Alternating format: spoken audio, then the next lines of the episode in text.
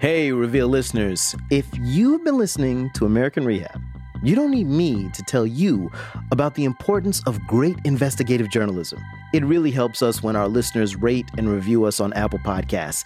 It's so easy to do, and it helps others find our show. So, we've got a bonus for the next 200 people who review us reveal tote bags. Like our t shirts, they're simple and elegant, dark blue with the word facts written across the front in bold type. So here's what you got to do text the word review to 474747, and we'll give you instructions on how to get one while supplies last. Again, text the word review to 474747. You can text stop at any time, and standard rates apply. And when you leave the review, if you want to tell them that Al Letson is your all-time favorite host, I mean, I'm not I'm not going to be mad at that. Thank you so much for your review on Apple Podcasts. It makes a huge difference.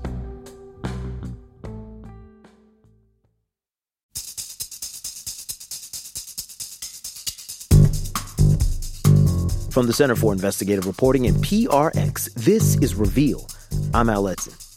The night the House of Representatives impeached President Trump, he was at a campaign speech in Battle Creek, Michigan, talking about sinks, showers, and toilets. Yeah, toilets and light bulbs.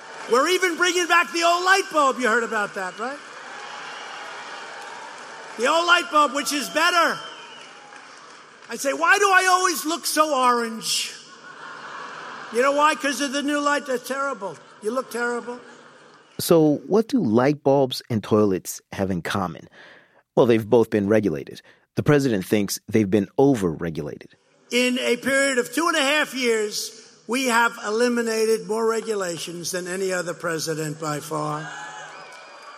The New York Times counted and found that the president has rolled back nearly 100 regulations that protect the environment and people's health. It's a part of a pattern where the administration ignores what scientists tell them and instead makes things easier for special interests like the oil industry. The most recent example came within the last couple weeks. The EPA published this enormous document, more than 700 pages long, a draft evaluation of the risks that people face from a toxic chemical called trichloroethylene, or TCE. That's Reveal's environmental reporter, Elizabeth Shogren. Most people have probably never heard of TCE, but it's a very widely used chemical. It's used to take grease off of stuff. You can find it in manufacturing, in car repair shops, at military sites, and dry cleaners across the country use it to remove spots from clothes. So it's a really useful chemical, but it's also really dangerous. Yeah, it can cause kidney cancer, non Hodgkin's lymphoma, and it can harm your immune system. They've also found that if pregnant women are exposed to just tiny amounts of it, their babies can be born with heart defects. The government is supposed to restrict or ban chemicals that are dangerous. But for the past 20 years, they've been studying the risks of TCE without doing anything about it. So this new report from the EPA is really important because it's a key step in keeping people safe. There's just one thing. It's not the original report that EPA scientists actually wrote. I found out that the White House read through the original and made the EPA rewrite it. The Trump administration changed the report, ignoring more than 20 years of research after the chemical industry attacked the science. These veteran scientists were really outraged by this interference from the White House. They say they never experienced anything like it, and I was able to get a copy of their original draft. We're going to tell you exactly how the White House changed that report. But first, we're going to go back in time to trace the history of TCE and figure out how come we've been living with it for so long and why the government's done so little to protect us. Elizabeth begins our story at a Marine base in North Carolina early one morning.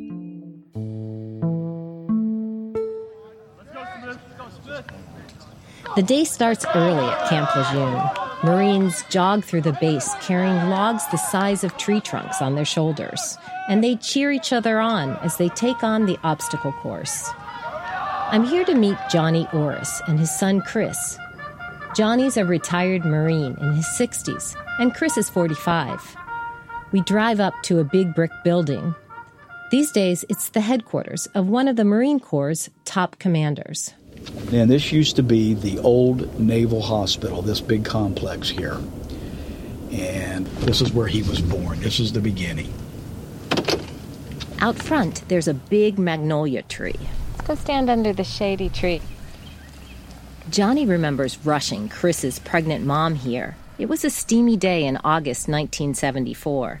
By the time he parked the car and went into the hospital, I was tapped on the shoulder and told that I had a, a new baby boy. I was really, really happy about that. So this is where it all started, huh, Chris? Yeah. So this is this is where I was born, and this is only the third time I've ever been here.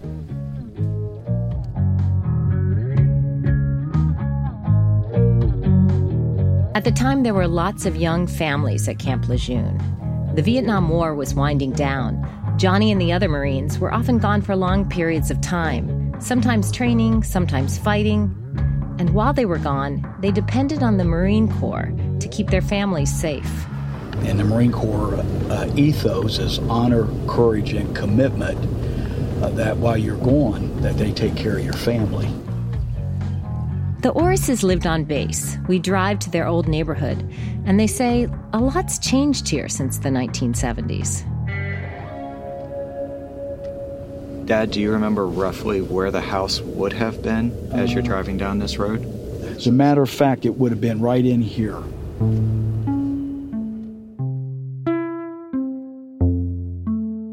But the homes we're looking at today are a lot bigger than the ones Johnny remembers. We get out and stand on the sidewalk. Do any memories come back to you now that we're here? Oh, yeah. I, uh, I was a young corporal, a non commissioned officer, loved being a Marine. I had some good memories of living here. I had some nice friends. He used to ride motorcycles with a friend who lived across the street. But he has darker memories, too. That same friend's wife had three miscarriages. I remember that distinctly because it was just so unusual for somebody to have that number of uh, miscarriages. Chris says he's also heard stories of stillborn babies and young children dying of cancer. On the surface, this looks like a really peaceful, tranquil community.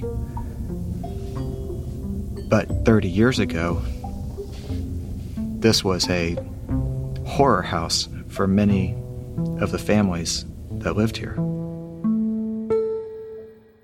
A house of horrors. Chris says his mom recently gave him a photo taken here.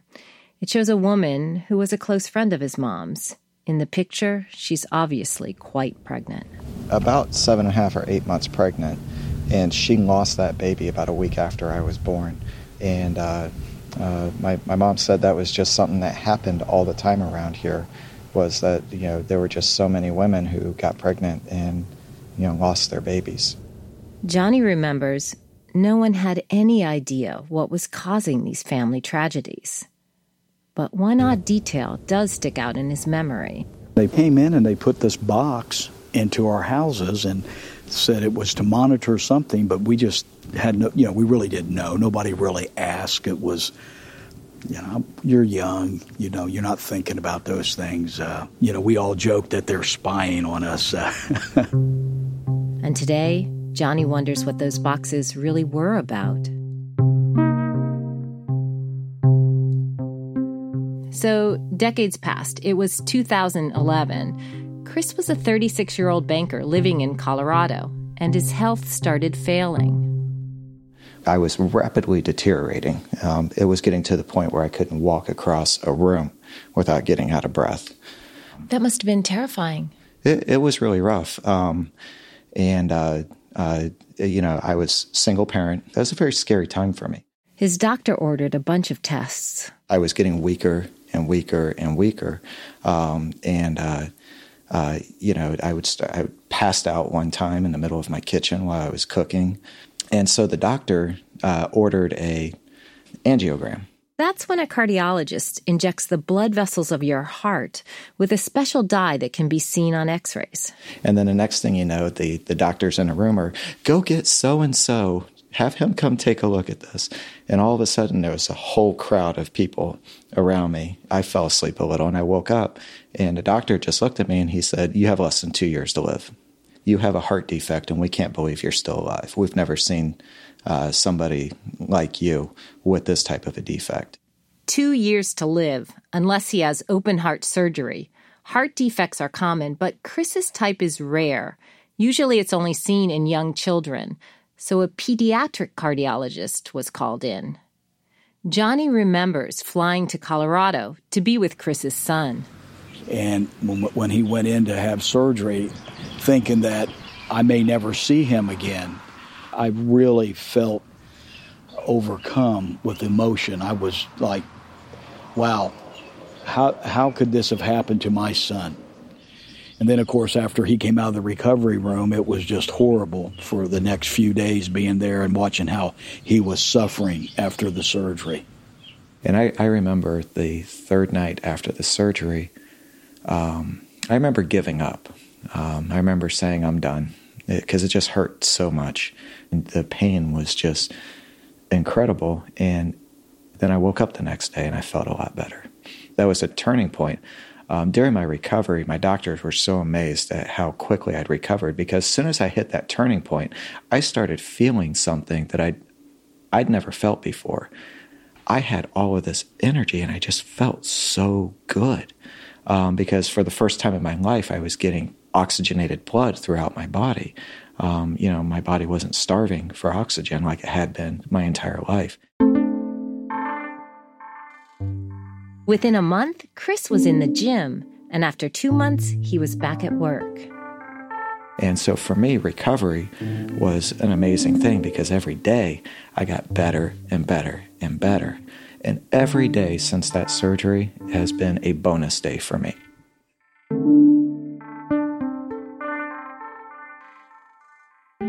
About a year later, Chris was at work, and a news story about Camp Lejeune popped up on his screen.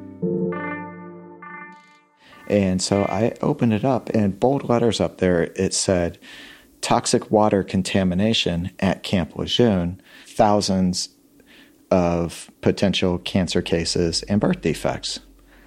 And I said, wait a minute, what is this? The toxic water Chris was reading about was contaminated with TCE. For decades, the base had used the chemical as a cleaner to get grease off of military equipment like missiles, helicopters, and tanks. A dry cleaner on the base, like a lot of dry cleaners, used TCE to get spots out. Over the years, the chemical got into the groundwater used for drinking, and that's how people could have gotten sick. TCE has been linked to leukemia, liver and kidney cancer, immune problems, miscarriages, and heart defects, like the one Chris had. And I'd never heard anything about this, and I started reading through it and they were talking contamination period of like 1960 at that time to 1986. Chris was born right in the middle of that time. And they're talking about heart defects. Babies born with holes in their hearts or other deformities, so they can't effectively pump oxygenated blood through their bodies. And it was this eureka moment. I was like, wait a second. This completes the puzzle why did I have this heart defect? Where did it come from? Chris's well paid banking job was putting too much stress on his renovated heart. So he moved back to North Carolina to be closer to family and married a paramedic named Lacey. She's been helping him fill in the pieces of the puzzle of Camp Lejeune's past. And not just for Chris, but for others who trace their health problems to that poisoned water at Camp Lejeune. Chris started asking lots of questions about his earliest days on Earth. He shows me his baby book. Inside is his birth certificate and an old clip from a local newspaper. This, which was the announcement of my birth, became the proof of my contamination. His father, Johnny, is devastated that his career in the military put his kid in danger. Well, uh, you know, I spent 30 years in the Marine Corps, and I uh, proud to have served my country, and I still consider myself a true patriot.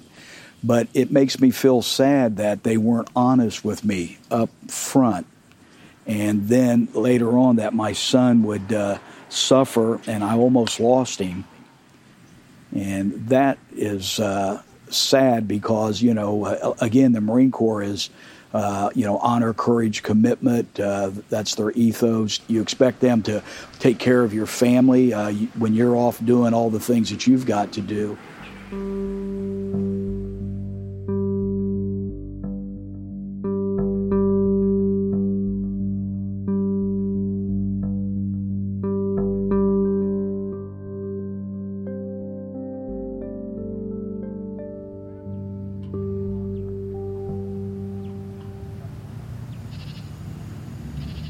It's twilight.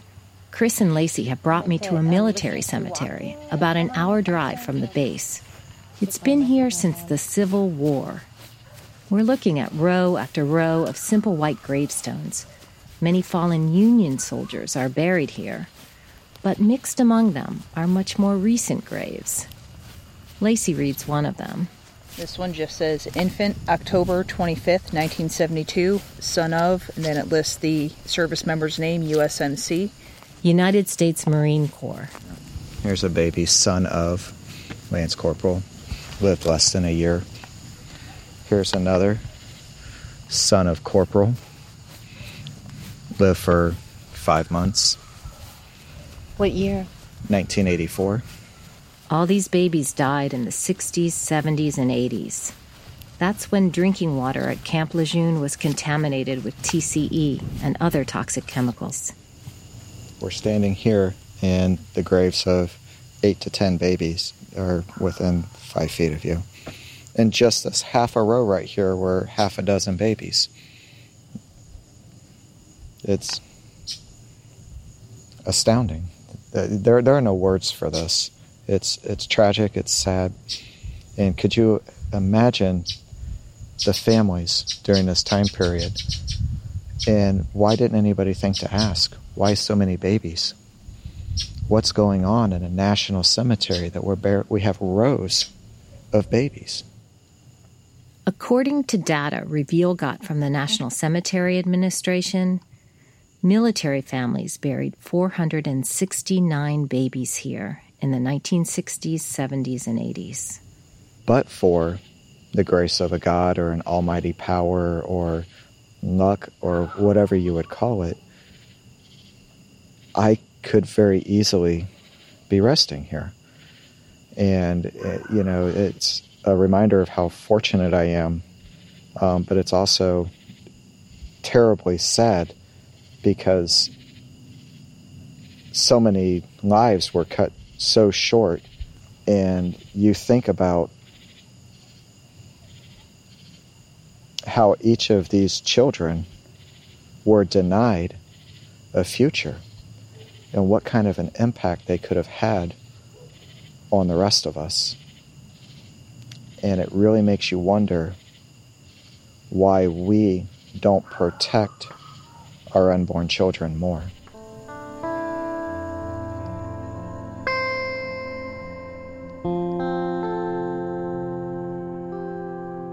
Decades later, there's not enough information to know whether contaminated water caused those deaths.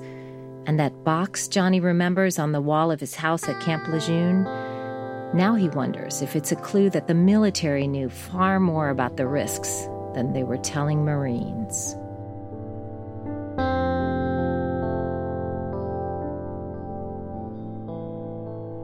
About the time that Chris was born and those other babies were dying, a doctor in Tucson was treating infants with deformed hearts at his clinic. He realized that many of them were coming from the same part of the city. When we come back, Elizabeth follows how that Tucson doctor helped spark a 20 year fight between scientists and the chemical industry. That's next on Reveal.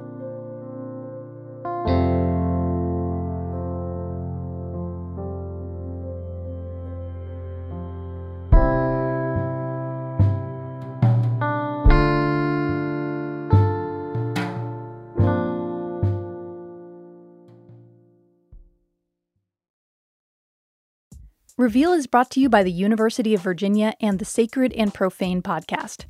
We often hear it's not polite to bring up religion, but we lose so much when we don't talk about religion. Sacred and Profane is a podcast that isn't afraid to tackle religion. Next up, the long standing problem of discriminatory policing against religious and racial minorities in France. Sacred and Profane is produced by the Religion, Race, and Democracy Lab at the University of Virginia. Catch season two wherever you listen to podcasts. Support for Reveal comes from Blinds.com. Transforming your home into even more of a sanctuary is easy and affordable with Blinds.com. They make it simple to shop top quality blinds, shades, and interior shutters from home with easy online ordering and free shipping. Blinds.com has helped millions of homeowners through the process, and they guarantee the perfect fit whether you DIY or have them install everything for you. Go right now and see how much you can save at Blinds.com. Rules and restrictions may apply.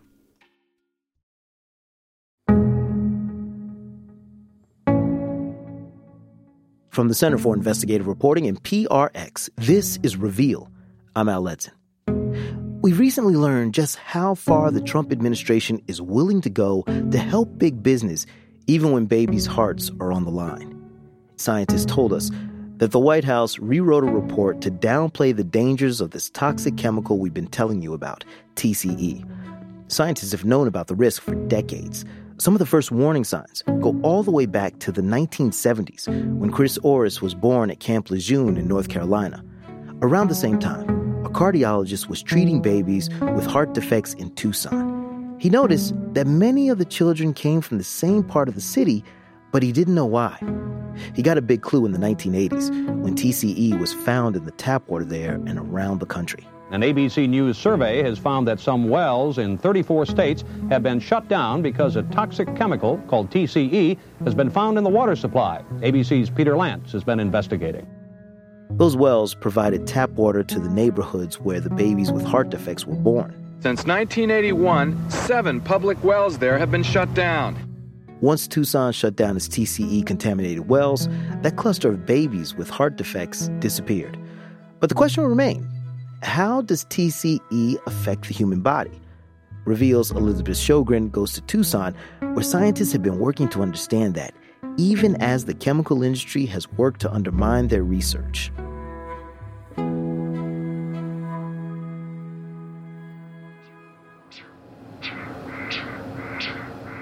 That's the sound of a heart beating on an ultrasound, one of those machines doctors use to let parents see their babies before they're born.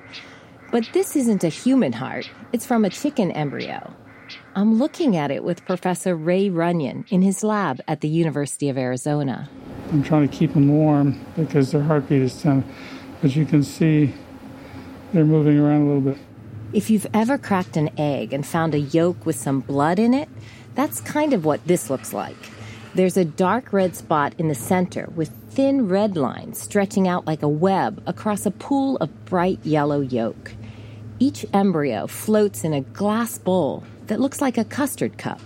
The bowls are covered in plastic wrap so Ray can press the ultrasound wand right up to the embryo. I think we have the probe sitting there right over the ventricle. And so we're getting the contraction of the ventricle, and it's, the, it's pushing the blood through one of the valve openings. A few days ago, Ray injected these chicken eggs with watered down TCE. So this is a, a six-day chick embryo that was treated between days two and three with 10 parts per billion TCE, and then left to, to in the incubator to, to grow a little older to the point where we could see the heart. Ray's a professor of cellular and molecular medicine, and he talks like one. I'm constantly asking him to explain and re explain his scientific terms and experiments. He gets pretty excited by all this stuff. It's actually the, the cardiac physiology is changing, and because of that, the heart's malforming from the change in the flow through the heart. Here's what he means by that. If an embryo is exposed to TCE, the heart muscles might not develop properly, so blood won't pump through the heart as strongly as it should. That can cause deformities. Ray started researching TCE in the mid 1990s. That's when that cardiologist who discovered the cluster of heart defects in kids walked into his lab. And he said, We have this issue with, with TCE. Can we do something to find out what the molecular cause is? And so we started doing some experiments. In the year 2000, Ray published his first discovery. It confirmed a link between TCE and heart problems. We were so proud of ourselves for seeing TCE causing an effect. It was a breakthrough. Ray had figured out one of the ways this chemical was damaging hearts at a molecular level. What Ray hadn't grasped yet was how important TCE is to the chemical industry. Today, its market size is about $350 million worldwide. That's expected to grow by $100 million by 2025. And you can find it in dry cleaners, auto repair shops, refineries, and factories that make batteries or medical devices.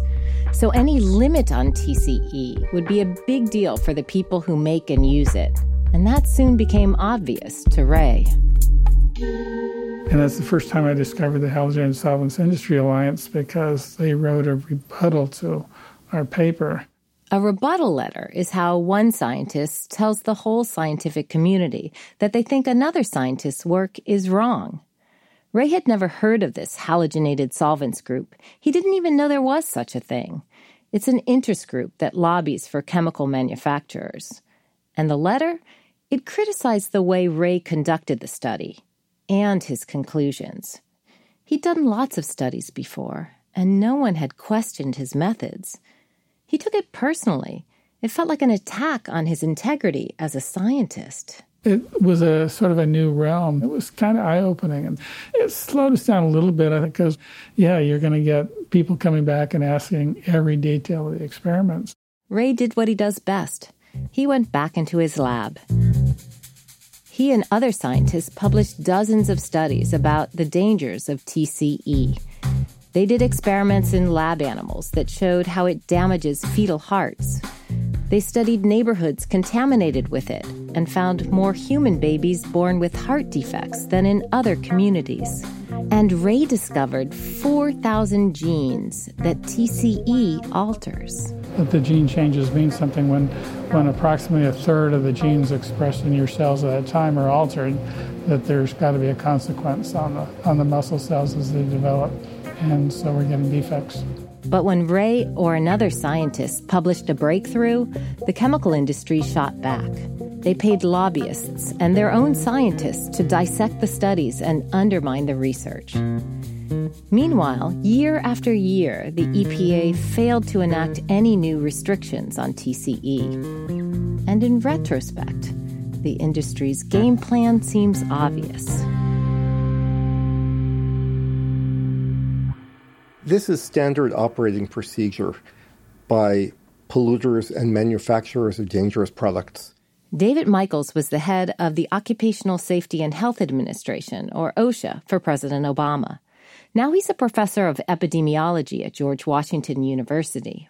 When I visit him at his Washington, D.C. office, he's fact checking his second book about how industries stir doubts about science. When it becomes clear that a product they make or a product that's being let off into the air or into the water is making people sick, the first thing the industry does, and the trade associations especially, is to hire scientists to try to show that there's uncertainty.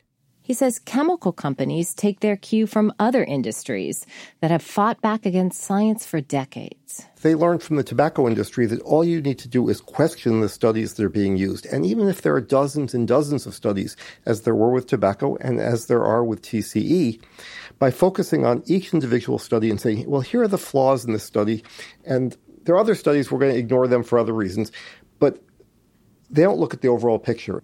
You might expect this from the chemical industry. There's a lot of money at stake.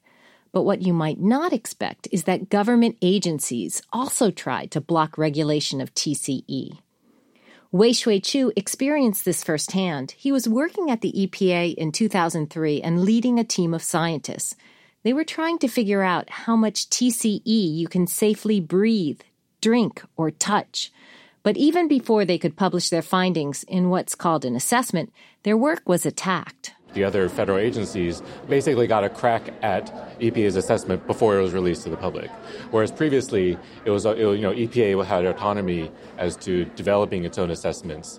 President George W. Bush let the Pentagon, NASA, and other government agencies review that assessment, and they raised a lot of concerns. Today, the chemical is found at 1,400 military facilities and 800 Superfund sites. Any new rules to clean up TCE could cost them billions of dollars. Weihsueh, who's now a toxicology professor at Texas A&M, says the agencies should have stayed out of EPA's work because they are an interested party. And so it, I feel like that they have a conflict of interest. Weihsueh says the Pentagon and chemical companies slowed down his risk assessment by nearly a decade. In the meantime, many cleanups were stalled. Military workers and families who lived on and near bases like Camp Lejeune kept getting exposed to TCE. In 2011, Weihsueh's assessment finally came out. It was 1,200 pages long. It concluded that TCE causes cancer, and tiny whiffs of it early in pregnancy can potentially deform fetal hearts. Weihsueh says there was an upside to all that delay that the industry probably hadn't intended. Ironically, during that delay from 2002 through 2011, when we finally released it, the evidence got stronger. And so it's a little bit, you know, ironic that, that actually it turned out stronger because of the delay. Then finally, in 2016, Congress passed a law giving EPA more power to regulate toxic chemicals. When President Obama signed it, he said it replaced a 40 year old law that had failed to protect Americans from toxic chemicals. Only five have been banned. Five. And only a tiny percentage have even been reviewed for health and safety. The system was so complex, it was so burdensome, that our country hasn't even been able to uphold a ban on asbestos a known carcinogen that kills as many as 10,000 Americans every year. And I think a lot of Americans would be shocked by all that. Obama said fixing this law was so urgent that Republicans and Democrats had stopped feuding and worked together. For the first time in our history, we'll actually be able to regulate chemicals effectively. It's hard to overstate how ubiquitous TCE is, but this should give you an idea of its scope. EPA found that 300,000 people working at dry cleaners and tens of thousands of employees of small manufacturing shops are exposed to it. It's also found in the public water systems in 41 states and at those 1,400 military sites we talked about.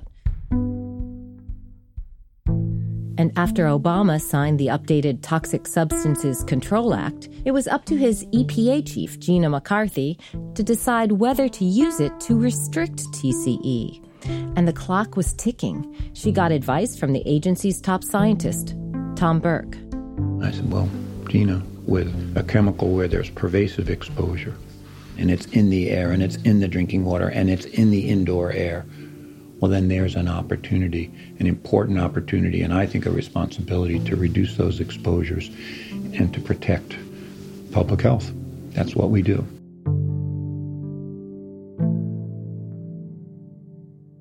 In the final days of the Obama administration, McCarthy proposed banning TCE for some uses. For instance, it would be illegal to use it at a dry cleaners or to spray it on metal parts to remove grease.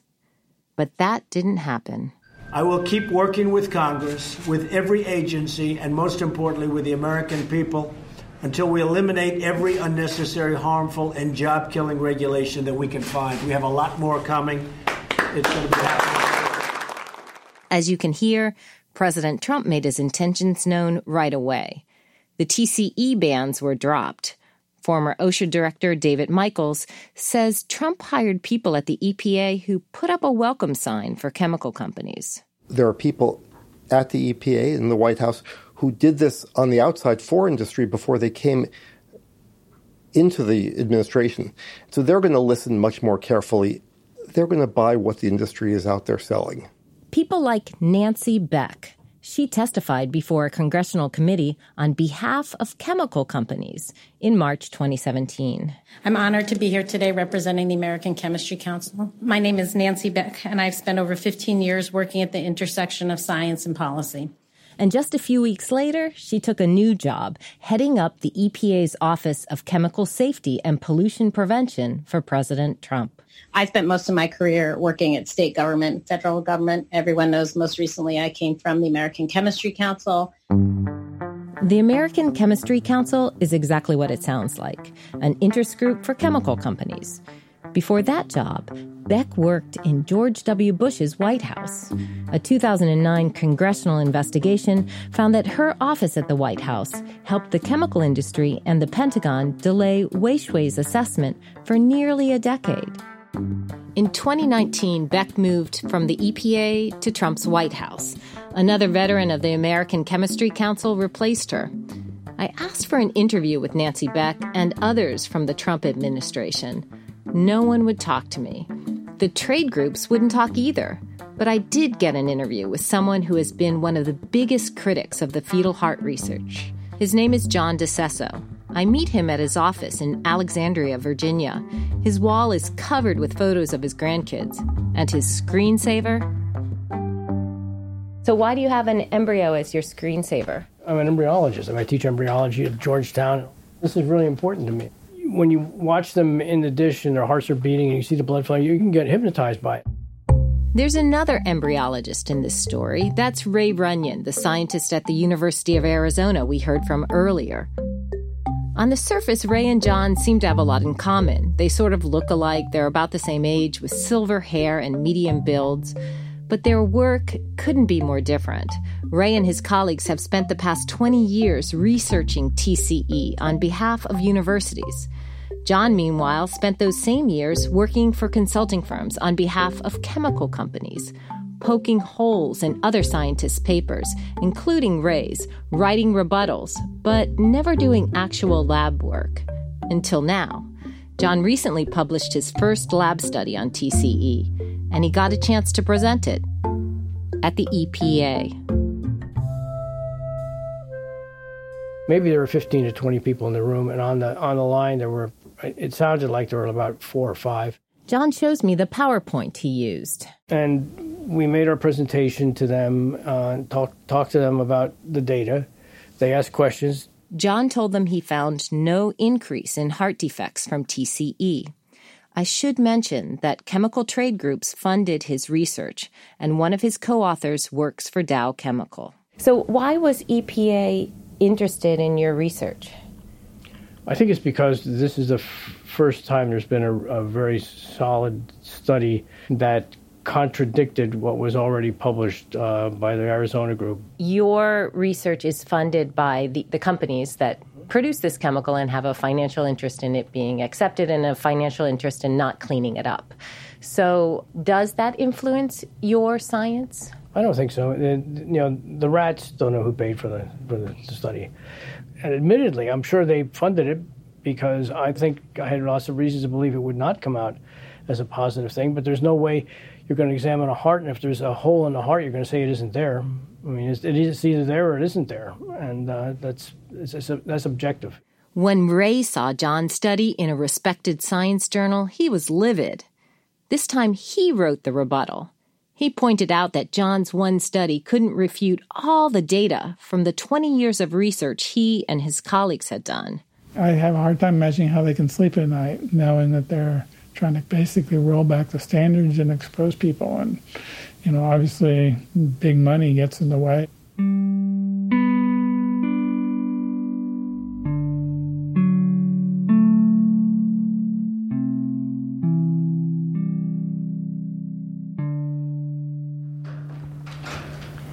It's so nice to meet you, Ornella. Nice meeting you, Elizabeth.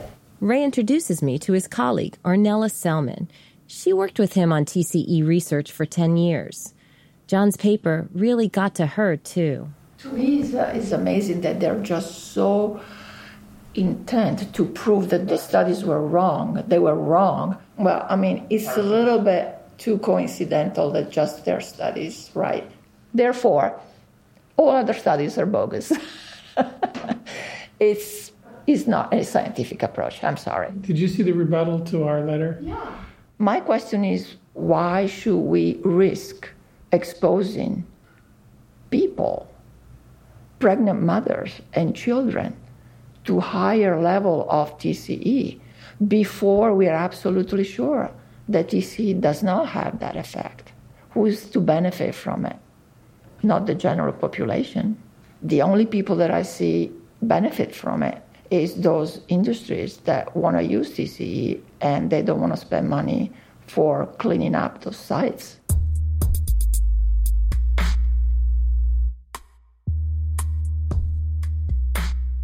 Since Elizabeth talked to Ray and Ornella, the EPA has come out with its new draft assessment on how dangerous TCE is. That's the report we mentioned at the top of the show. And as we also said, the Trump White House took the EPA's report and basically rewrote it. We know this because Elizabeth got a copy of the original draft. And Elizabeth, you've had a chance to look at both the EPA scientist draft and the one that was rewritten at the White House's direction. What stands out? Well, it's complicated, but here's the big difference. In the draft the scientists wrote, they calculated unsafe levels of TCE based on how it might damage a fetal heart. The new draft, the one the White House changed, doesn't do that. It bases the math on how much TCE causes immune disorders, and those levels are much higher, like 500 times higher. Now, Al, to give you a sense of how much this changed the report, if you take the original draft by the EPA scientists and you look for the term cardiac toxicity, you can find it more than 300 times. But if you look at that phrase in the draft that was rewritten on the direction of the White House, you don't find that term at all. It was completely eliminated. All of this matters because future regulations could be set based on these calculations. That would leave fetal hearts at risk, according to EPA's own scientists. If the report says that TCE is dangerous and even admits that it's been linked to fetal heart defects, then why is it such a big deal that the White House changed the report? Well, the bottom line is this could open the door for the EPA to set looser restrictions on TCE in the future. That's because scientists believe it takes only an infinitesimal amount of TCE to cause fetal heart effects. It takes more TCE to cause other problems. So to give you an idea of the scale, let's say it takes seven soda cans of TCE to cause immune problems. On that scale, it would take just one teaspoon of TCE to cause fetal heart defects. So you can tell why the chemical industry would want the government to base its findings on immune problems because it could justify allowing people to use a lot more TCE and to be exposed to a lot more TCE. That's reveals Elizabeth Shogren.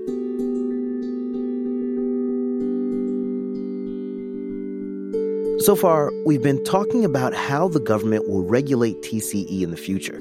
But there's something else we have to worry about how the government is going to protect people from all the TCE that's already contaminated communities around the country. How many more children need to die or need to be born with a congenital heart defect before you get off your ass and start doing something. I do not believe that it is in the Marine Corps charter to poison unborn children. Elizabeth is back with that part of the story in a minute. This is Reveal from the Center for Investigative Reporting and PRX.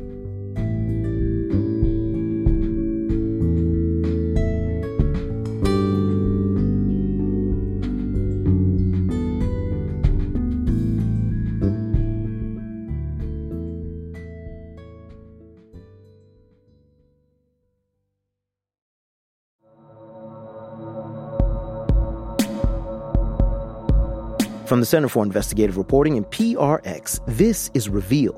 I'm Al Letson. We just heard how the Trump administration listened to the chemical industry over its own EPA scientists to decide how to deal with the dangerous chemical known as TCE. The government's still likely to restrict its use. We just don't know by how much or how long that will take. In the meantime, everyone from mechanics to shoemakers, printers to dry cleaners will continue to be exposed. And then there's all the TCE that's already out there. For decades, the chemical has been recklessly dumped in communities around the country. Right now, it lurks in places we don't even know about. In some places, we do. Like Camp Lejeune in North Carolina. It's one of 800 Superfund sites that are being cleaned up. And that brings us back to Chris Orris, the man who was born on the base in the 1970s. Elizabeth Shogren has the rest of his story. After surviving surgery to repair his deformed heart, Chris wanted to do something to help other people who were exposed to toxic chemicals at Camp Lejeune. So he joined a group set up by the CDC called the Community Assistance Panel, or CAP for short. I got a hold of a recording of one of their meetings in Atlanta in 2018. A CAP member asked if the eight female Marines who were pregnant at HP 57 barracks were notified to make sure. The CAP member she's talking about is Chris. He's been especially worried about the risk for women on the base. The eight female Marines were not directly contacted. As he listens, Chris's face flushes red. He reminds everyone that even small amounts of TCE can hurt an unborn baby's heart.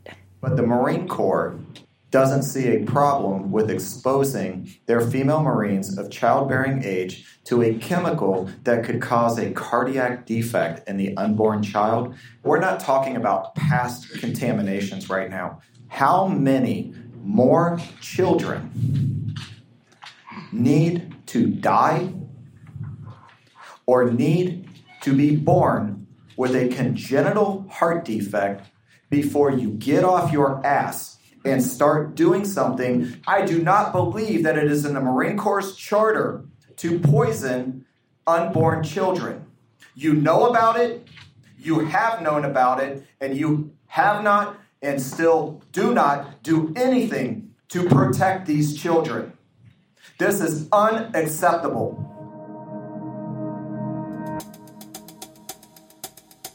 So, what's the military doing to protect people from TCE at Camp Lejeune? I visited the base last summer.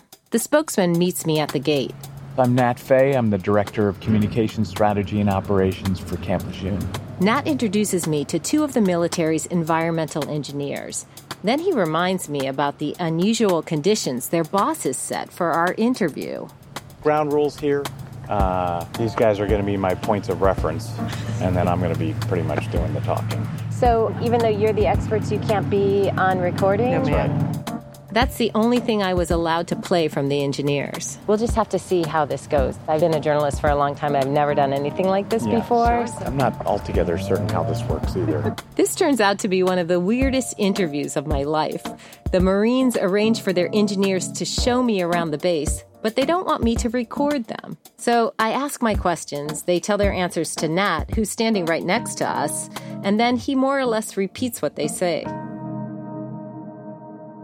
Our first stop is a parking lot surrounded by some brick buildings. We're standing here on the site of a former dry cleaner that's set up in the 1960s and operated until 2004. And it sits roughly between our Provost Marshal Office headquarters and uh, a barracks uh, roughly 200 feet away. The dry cleaner used TCE. It leaked into the groundwater directly under us and contaminated the drinking water. The military stopped using this water for drinking in the 1980s, but the toxic chemicals are still underground, and eventually they find their way back up to the surface. When that happens, TCE turns into a gas, which people can inhale. That puts Marines and civilians on the base at risk. So now we're looking at a barracks. It's a three story brick building. Looks like a motel, basically. This is the same barracks that Chris was so worried about because of the female Marines who live here. The engineers say they detected TCE in and around this barracks starting in 2010. But it took four years before the military investigated to find out how those TCE vapors were getting into the building they finally realized it was seeping in through some old plumbing. Now there's a sewer venting system near the barracks, pumping those toxic fumes out of the barracks right where I'm standing with the engineers and Nat, the Marine spokesman. It's a large silver box like the size of four refrigerators. So as we're standing here, we can smell this very clear smell of sewer gas. It's quite disgusting. Yeah, so let's move just a little bit beside. We don't need to subject ourselves to that. I've talked to a number of scientists who are experts in TCE. They've been doing experiments for years. They say that there's this point very early in pregnancy when fetuses are vulnerable to birth Fetal defects. Heart, heart.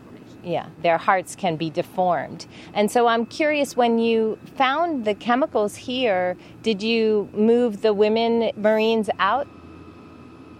The engineers tell me no, they didn't, even though the EPA had determined that the amount of TCE in the barracks could have caused fetal heart defects. Do you still house women Marines in this barracks? Yes. And do they face any risk, any danger from the chemicals that were found in this building? No. Right? He looks to the engineers and they tell him what to say. I'm not a doctor, so yeah. Nat doesn't have an answer. Neither do his experts. The Pentagon drafted its own guidelines on how much exposure to TCE is safe. It ignored the fetal heart research, just like the White House did when it made EPA rewrite the report by its own scientists. That means people on military bases could be exposed to levels of TCE far higher than scientists say is safe for fetal hearts 2,500 times higher. Most people on the base don't even know about the danger of TCE, including the female Marines living in those barracks. That's the kind of thing that worries Chris Orris. He fears another generation of babies will suffer from the same kind of heart defect that nearly killed him. I, I think one of the reasons that I have lived and that I'm here today is to make sure that somebody else doesn't lose their baby or doesn't wake up to a phone call that their child is dying because of the water here at Camp Lejeune.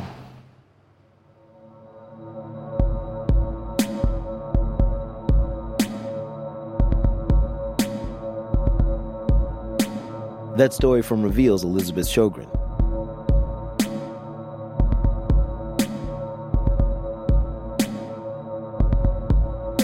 This week's show was edited by Deborah George and our executive producer, Kevin Sullivan. We had additional editorial support from Esther Kaplan. Our associate producer was Najib Amini. Claire C. Note Mullen mixed the show with help from Amy Mustafa. Our production manager is Mwende Hinojosa. Our sound design team is the dynamic duo, Jay Breezy, Mr. Jim Briggs, and Fernando my man Yo Arruda. Our CEO is Krista Scharfenberg. Matt Thompson is our editor in chief. Our theme music is by Camerado, Lightning. Support for Reveals provided by the Reva and David Logan Foundation, the John D. and Catherine T. MacArthur Foundation, the Jonathan Logan Family Foundation, the Ford Foundation, the Heising Simons Foundation, Democracy Fund, and the Ethics and Excellence in Journalism Foundation. Reveal is a co production of the Center for Investigative Reporting and PRX. I'm Al Letson, and remember, there is always more to the story.